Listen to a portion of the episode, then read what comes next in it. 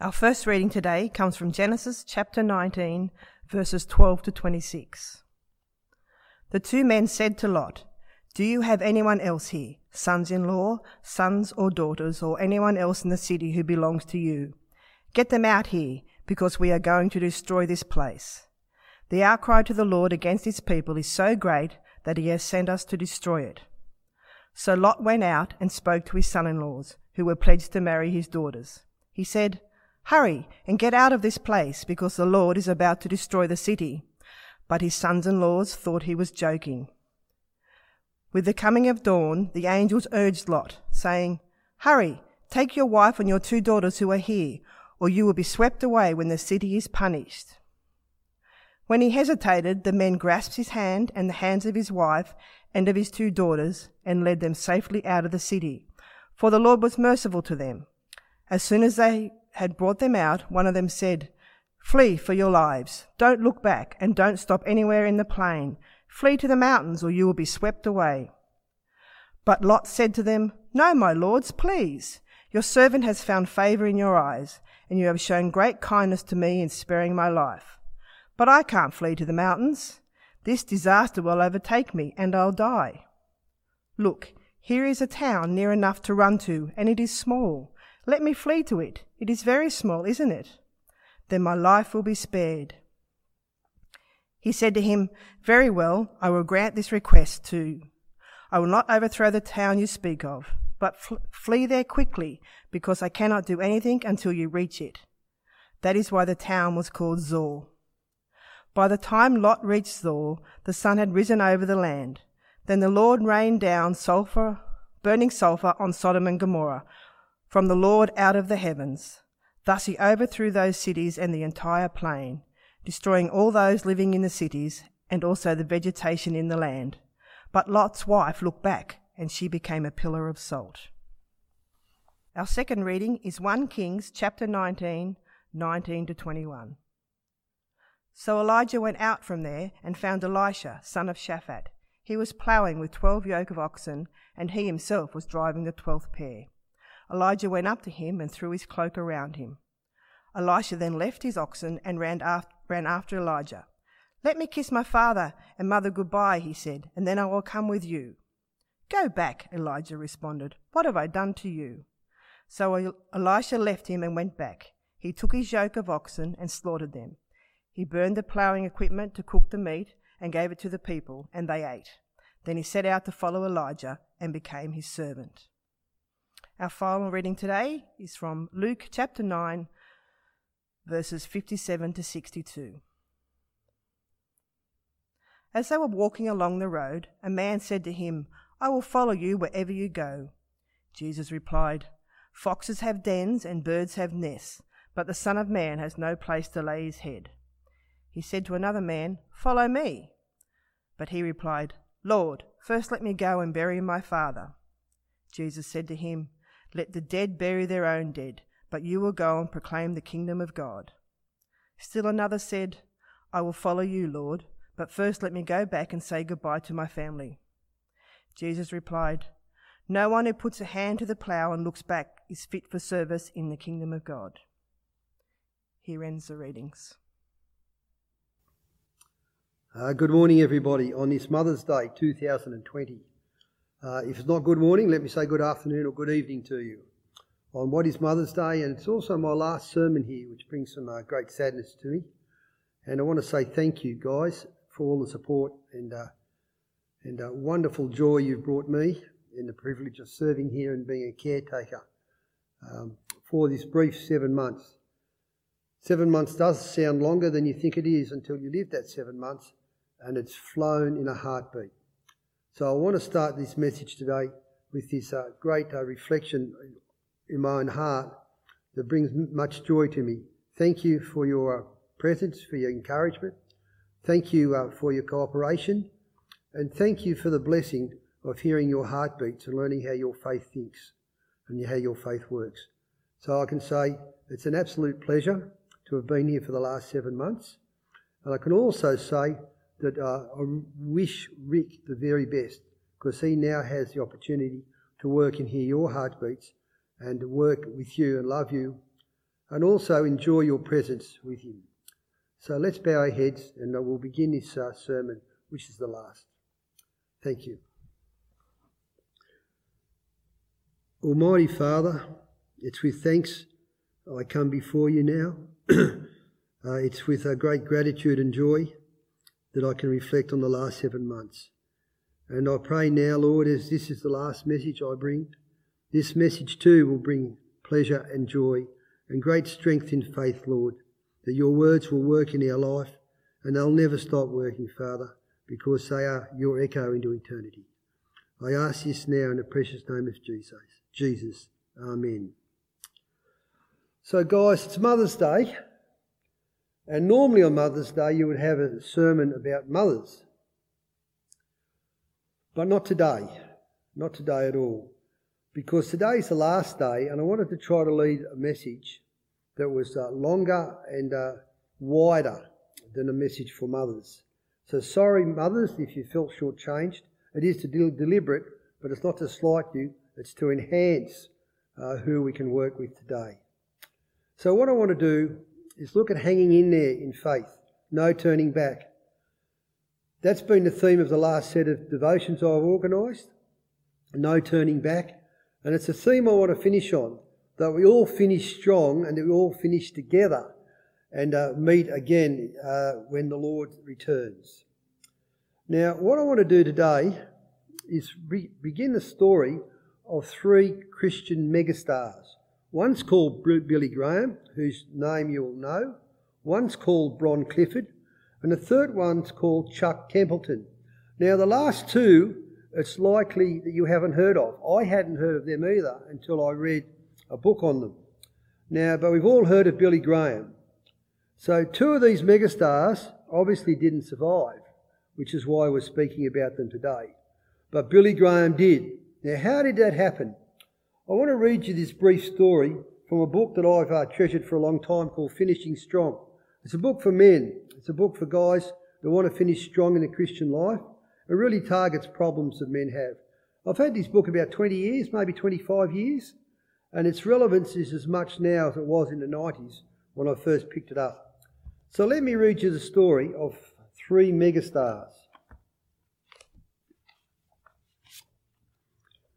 You've heard of Billy Graham, but what about Chuck Templeton or Bron Clifford? Have you heard of them? Billy Graham wasn't the only young preacher packing auditoriums in 1945. Chuck Templeton and Bron Clifford were accomplishing the same thing and more. All three young men were in their mid 20s. One, seminar, one seminary president, president, after hearing Chuck Templeton preach eh, one evening to an audience of thousands, called him the most gifted and talented young man in America today for preaching. Templeton and Graham were, fr- were, were friends. Both ministered for Youth for Christ. Both were extraordinary preachers. Yet in those early years, most observers would probably have put money on Templeton. As a matter of fact, in 1946, the National Association of Evangelicals published an article on men who were best used of God in that organisation's five year existence. The article highlighted the ministry of Chuck Templeton. Billy Graham was never mentioned. Templeton, many felt, would be the next Babe Ruth of evangelism. This is obviously American, and Babe Ruth, I believe, was some uh, megastar bas- uh, baseball player. Now, can I tell a little anecdote too that's true at this point? That Billy Graham's wife Ruth wasn't the first lady he proposed to. There was a lady he proposed to in the 1930s when he was first at college, and he was going out with. Now, Billy Graham's first, um, first proposal to marriage was met with this response No, I couldn't marry you because you're never going to amount to anything. Now, Ruth Graham was the beneficiary of her uh, pride and her misjudgments.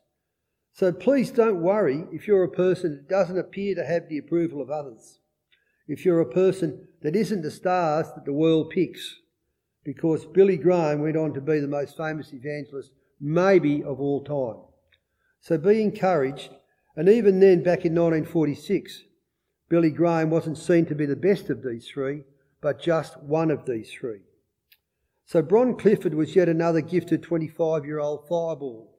In 1945, many believed Clifford the most powerful and gifted preacher in the church.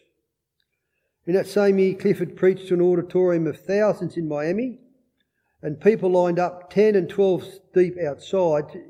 Excuse me, people lined up 10 and 12 deep outside the auditorium trying to get in. Later that same year, when Clifford was preaching in a chapel at Baylor University, the president ordered class bells turned off so the young man could minister without interruption to the student body. For two hours and 15 minutes, Bron Clifford kept these students on edge as he preached the gospel of Christ. Now, at the young age of 25, Clifford touched more lives, influenced more leaders, and set more attendance records than any other clergyman his age in American history. National leaders vied for his attention. He was tall, handsome, intelligent, and eloquent. Hollywood invited him to audition for, for a part in the movie the, the Robe. It seemed as if he had everything. Graham, Templeton, and Clifford. In 1945, all three came shooting out of the starting blocks like rockets. You've heard of Billy Graham, so how come you've never heard of Chuck Templeton or Bron Clifford? Especially when they came out of the chute stronger in 1945 than Billy Graham. Just five years later, Templeton left the ministry to pursue a career as a radio and television commentator and newspaper columnist. Templeton had decided he was no longer a believer in Christ in the orthodox sense of the term. By 1950, this future Babe Ruth wasn't even in the game and no longer believed in the validity of the claims of Jesus Christ. He'd fallen. What about Clifford? Well, by 1954, Clifford had lost his family, his ministry, his health, and then his life. Alcohol and financial responsi- irresponsibility had done him in. He wound up leaving his wife and their two Down syndrome children. The story gets sadder, doesn't it? At just 35 years of age, this once great preacher died from cirrhosis of the liver in a rundown motel on the edge of Amarillo. His last job was selling used cars in the panhandle of Texas. He died, and as John Haggai put it, unwept, unhonoured, and unsung.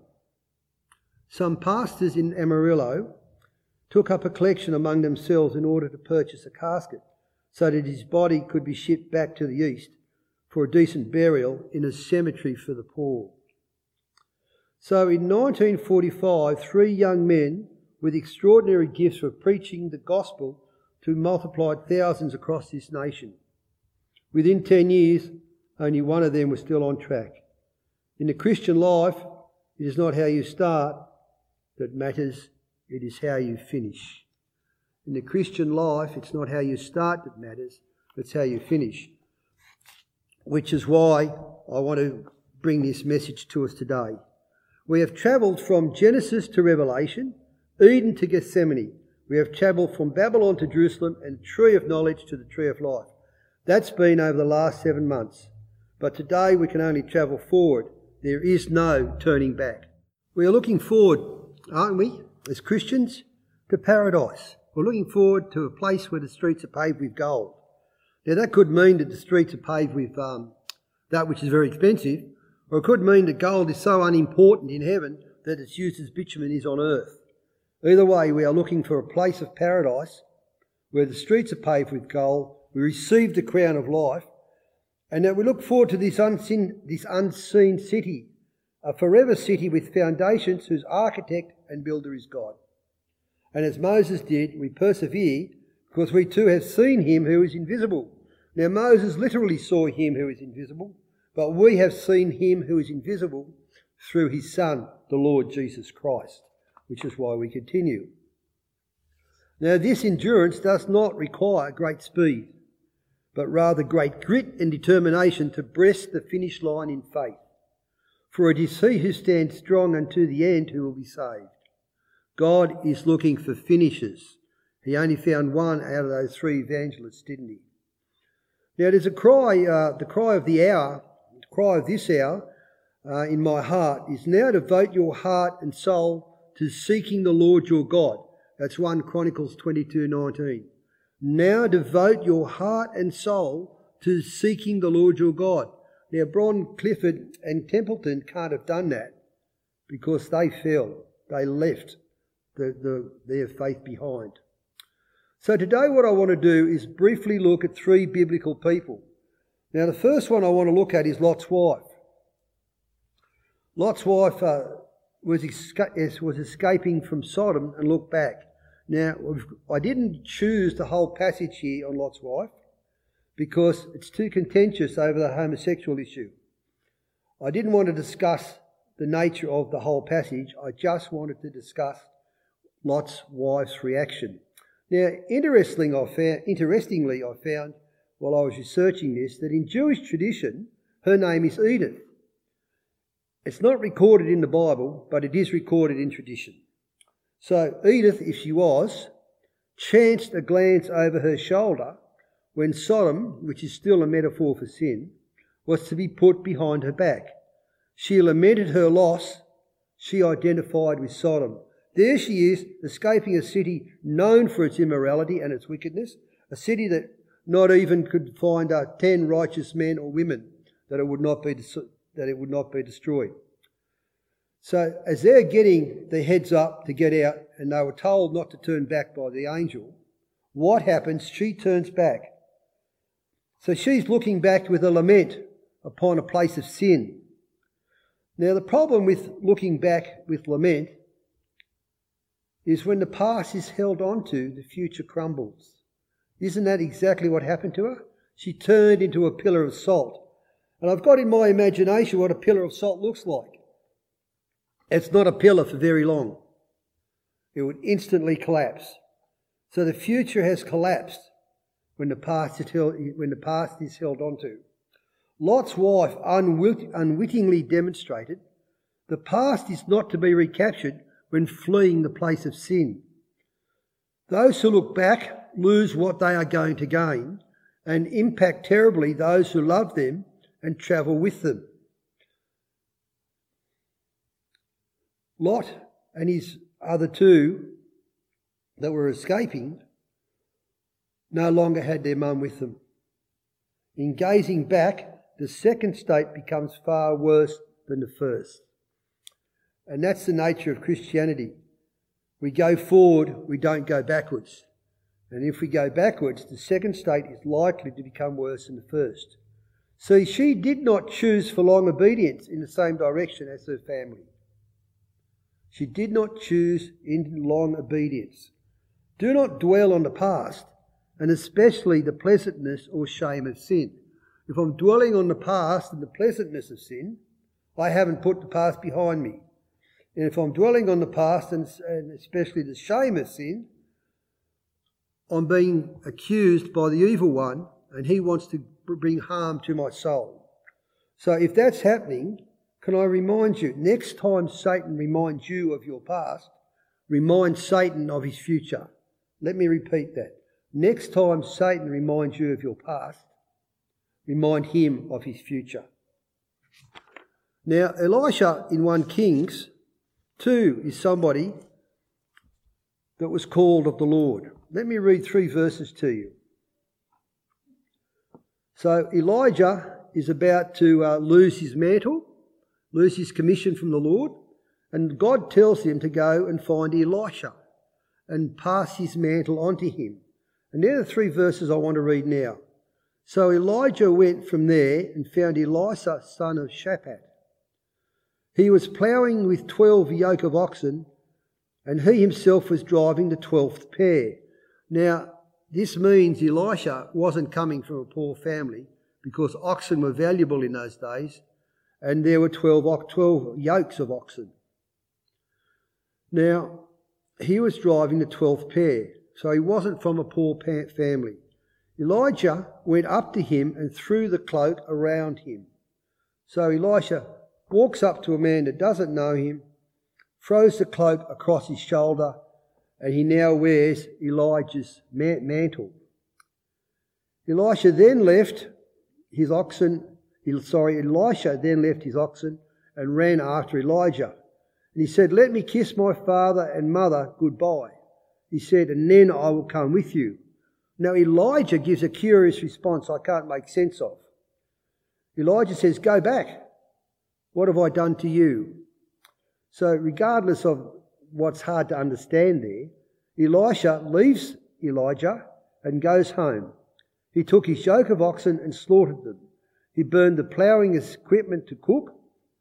He burned the ploughing equipment to cook the meat and gave it to the people, and they ate. Then he set out to follow Elijah, and he became his attendant. What Elijah was doing was passing on the prophetic anointment, anointing uh, to Elisha. Now, you can't pass on what you don't keep. And this is especially for our children. If I'm going to keep the anointing of the Holy Spirit, if I'm going to keep the anointing of, uh, of my faith to pass on, my children can receive it. But if I don't keep it, I'm robbing my family of me and the benefit that could well come. Now, burning his ploughing tools was commitment from Elisha. His past is behind him. His options of flight are gone. He can't learn his income anymore that way. And he has to make the future work. That's what Jesus did in Gethsemane. He, he took a stand where his past was behind him and he took no options of flight. He was going to go to the cross. Now that's the commitment of Jesus' disciples Sorry, that was the commitment Jesus' disciples also gave. Now, opposite Lot's wife is Elisha. Elisha went forward on his call. He didn't turn back and lament the past. Now, Elisha did not turn back to sin, but he turned back to his family, and this was in due order. Now, the third person I'd like to look at which would be fairly obvious, is Jesus in Luke 9:57. This is Jesus telling us to count the cost of reaching paradise. If you've got your Bibles there, you might like to open them to Luke 9. Jesus said, oh, the, Luke writes, as they were walking along the road, a man said to Jesus, I will follow you wherever I go. Jesus replied, Foxes have holes and birds of the air have nests, but the Son of Man has no place to lay his head. The Son of Man is not promising wealth. The, promise, the Son of Man is not even promising comfort. For if he is the one that has no place to lay his head, that's also what his uh, followers can expect. Jesus said to another man, Follow me. But the man replied, Lord, first let me go and bury my father. Jesus said to him, Let the dead bury their own dead, but you go and proclaim the kingdom of God. Still another said, I will follow you, Lord, but first let me go back and say goodbye to my family. Jesus replied, No one who puts his hand to the plough and looks back is fit for service in the kingdom of God. Now count the cost to reach paradise. You have to put things behind your back. Most people have an excuse for delaying or ignoring Jesus. The final man in this story wanted to go back and say goodbye to his family. I can't follow you immediately. Now, can you sense something different here between Elisha and what Jesus does, or Jesus teaches? Elisha went back to his family and burned his ploughing equipment. This, this man, Jesus says, don't even go back to your family. Don't make excuses. I think Jesus has actually upped the ante between the Old Testament and New Testament on what he demands, what he commands, what is obedience to him. Now, let me draw a parallel. In the Old Testament, we are taught to love our neighbours as ourselves. But that's not what Jesus teaches in the New Testament. He teaches to love our neighbours as he loved us. He's up the ante now. It's not just loving our neighbours as ourselves, it's loving them as he loved us, which is dying for them. So I think Jesus has done the same here, saying that even the family come before me. Don't go back to your family. Don't give me excuses. Elisha did not sin. He went to his family. But now Jesus is up the ante. Now, most people have an excuse for delaying Jesus, but Jesus is not a compromiser. Excuses don't work. Cast your imagination now ahead of you. So, what will it be like when we meet at the pearly gates? Now, two of my heroes and the youth leaders know these heroes because I've been speaking about them. Tozer and Ravenhill are having a conversation. So you can guess that it's going to be a powerful conversation. And Leonard Ravenhill speaks to Tozer saying, That final day is going to be awesome, the day we meet Jesus. And he goes on, he says, Have you figured out how you'll get on when you stand there? You and I will stand there alone on that day and be judged for every aspect of our lives. Note, judged but not condemned. For our praying, for our giving, for our talking, and for our doing. He goes on and says, I still believe in the majesty of that eternal court the King of Kings and the Lord of Lords and the Judge of Judges. Now, this is the very fascinating thing that Leonard Ravenhill brings out. You see, there is no possibility of any reversal. There's only one shot at this life. And what's more, there is no possibility of any repetition. There's no second chance at the great assize. There's only one. No possibility of another alternative. Because again, this is the final judgment, and to some God will say, Come ye blessed, and to others he will say, Depart from me. No, it's not so simple to be a Christian after all. It's a majestic thing. I've taught you that, I've tried to teach you that, and I don't doubt that you know that you already knew it. But being a Christian is going to be a hard thing and it's going to get harder. But the call is to make the long haul and not just the short haul. We ought to live our lives conscious of eternity, ready to be cut off at any moment. Martin Luther had two days on his calendar today and that day. That's the day that we live for, that day. If you were to stand before the Lord at this very moment, Ravenhill continues, would you like your life story read by all, the by all the millions in eternity? None of the outcasts of hell are going to be there? Won't it be wonderful? Or will it? Or do you think you might shrink a bit when you hear how God used missionaries like David Brainerd or John Wesley? Or some little washerwoman that had a life of intercession that nobody ever heard of? Now, I'd like to make a little point, a little bit off to the side at the moment. I think it was 1997, and uh, Princess Di had the car accident. Now, if my memory serves me correctly, which can be a debate, uh, one week after Mother Teresa, one week after Princess Di died, Mother Teresa died. Now, but the news, the papers, the media was full of Princess Di's death. And Mother Teresa's death hardly raised a headline. Now, I wonder if God did that because Mother Teresa would have gained a lot of glory on earth if she had have died without the competitor of Princess Di for the headlines. I think what God did was Mother Teresa was like that little washerwoman who held a life of intercession. She was unseen at death and she's seen in heaven. God does things that way, doesn't He? Excuse me. We need to become a people who are baptized with a loving obedience. We need to be submissive to the total will of God not concerned about human uh, opinion, and not asking for more to spend on ourselves. Live for an audience of one. We need to say, Oh God, I want this life of mine to glorify you, so that when I stand in your awesome presence, as John says, I shall not be ashamed at your appearing. I shall not be ashamed at your appearing. Now, these are my final words to you, and it's from the Bible. Please, my friends, from the bottom of my heart, let us also lay aside every weight and sin which clings so closely, and let us run with endurance the race that is set before us, looking to Jesus, the founder and perfecter of our faith, who for the joy that was set before him endured the cross, despising the shame and is seated at the right hand of the throne of God. Consider him who endured from sinners such hostility against himself, so that you may not grow weary or faint hearted. My friends, I fully believe absolutely, fully believe, without a doubt, no shaking inside, this is true. The destination is worth the difficulty of the journey. Amen. Let's bow our heads. Thank you, Lord, that you've gone before us.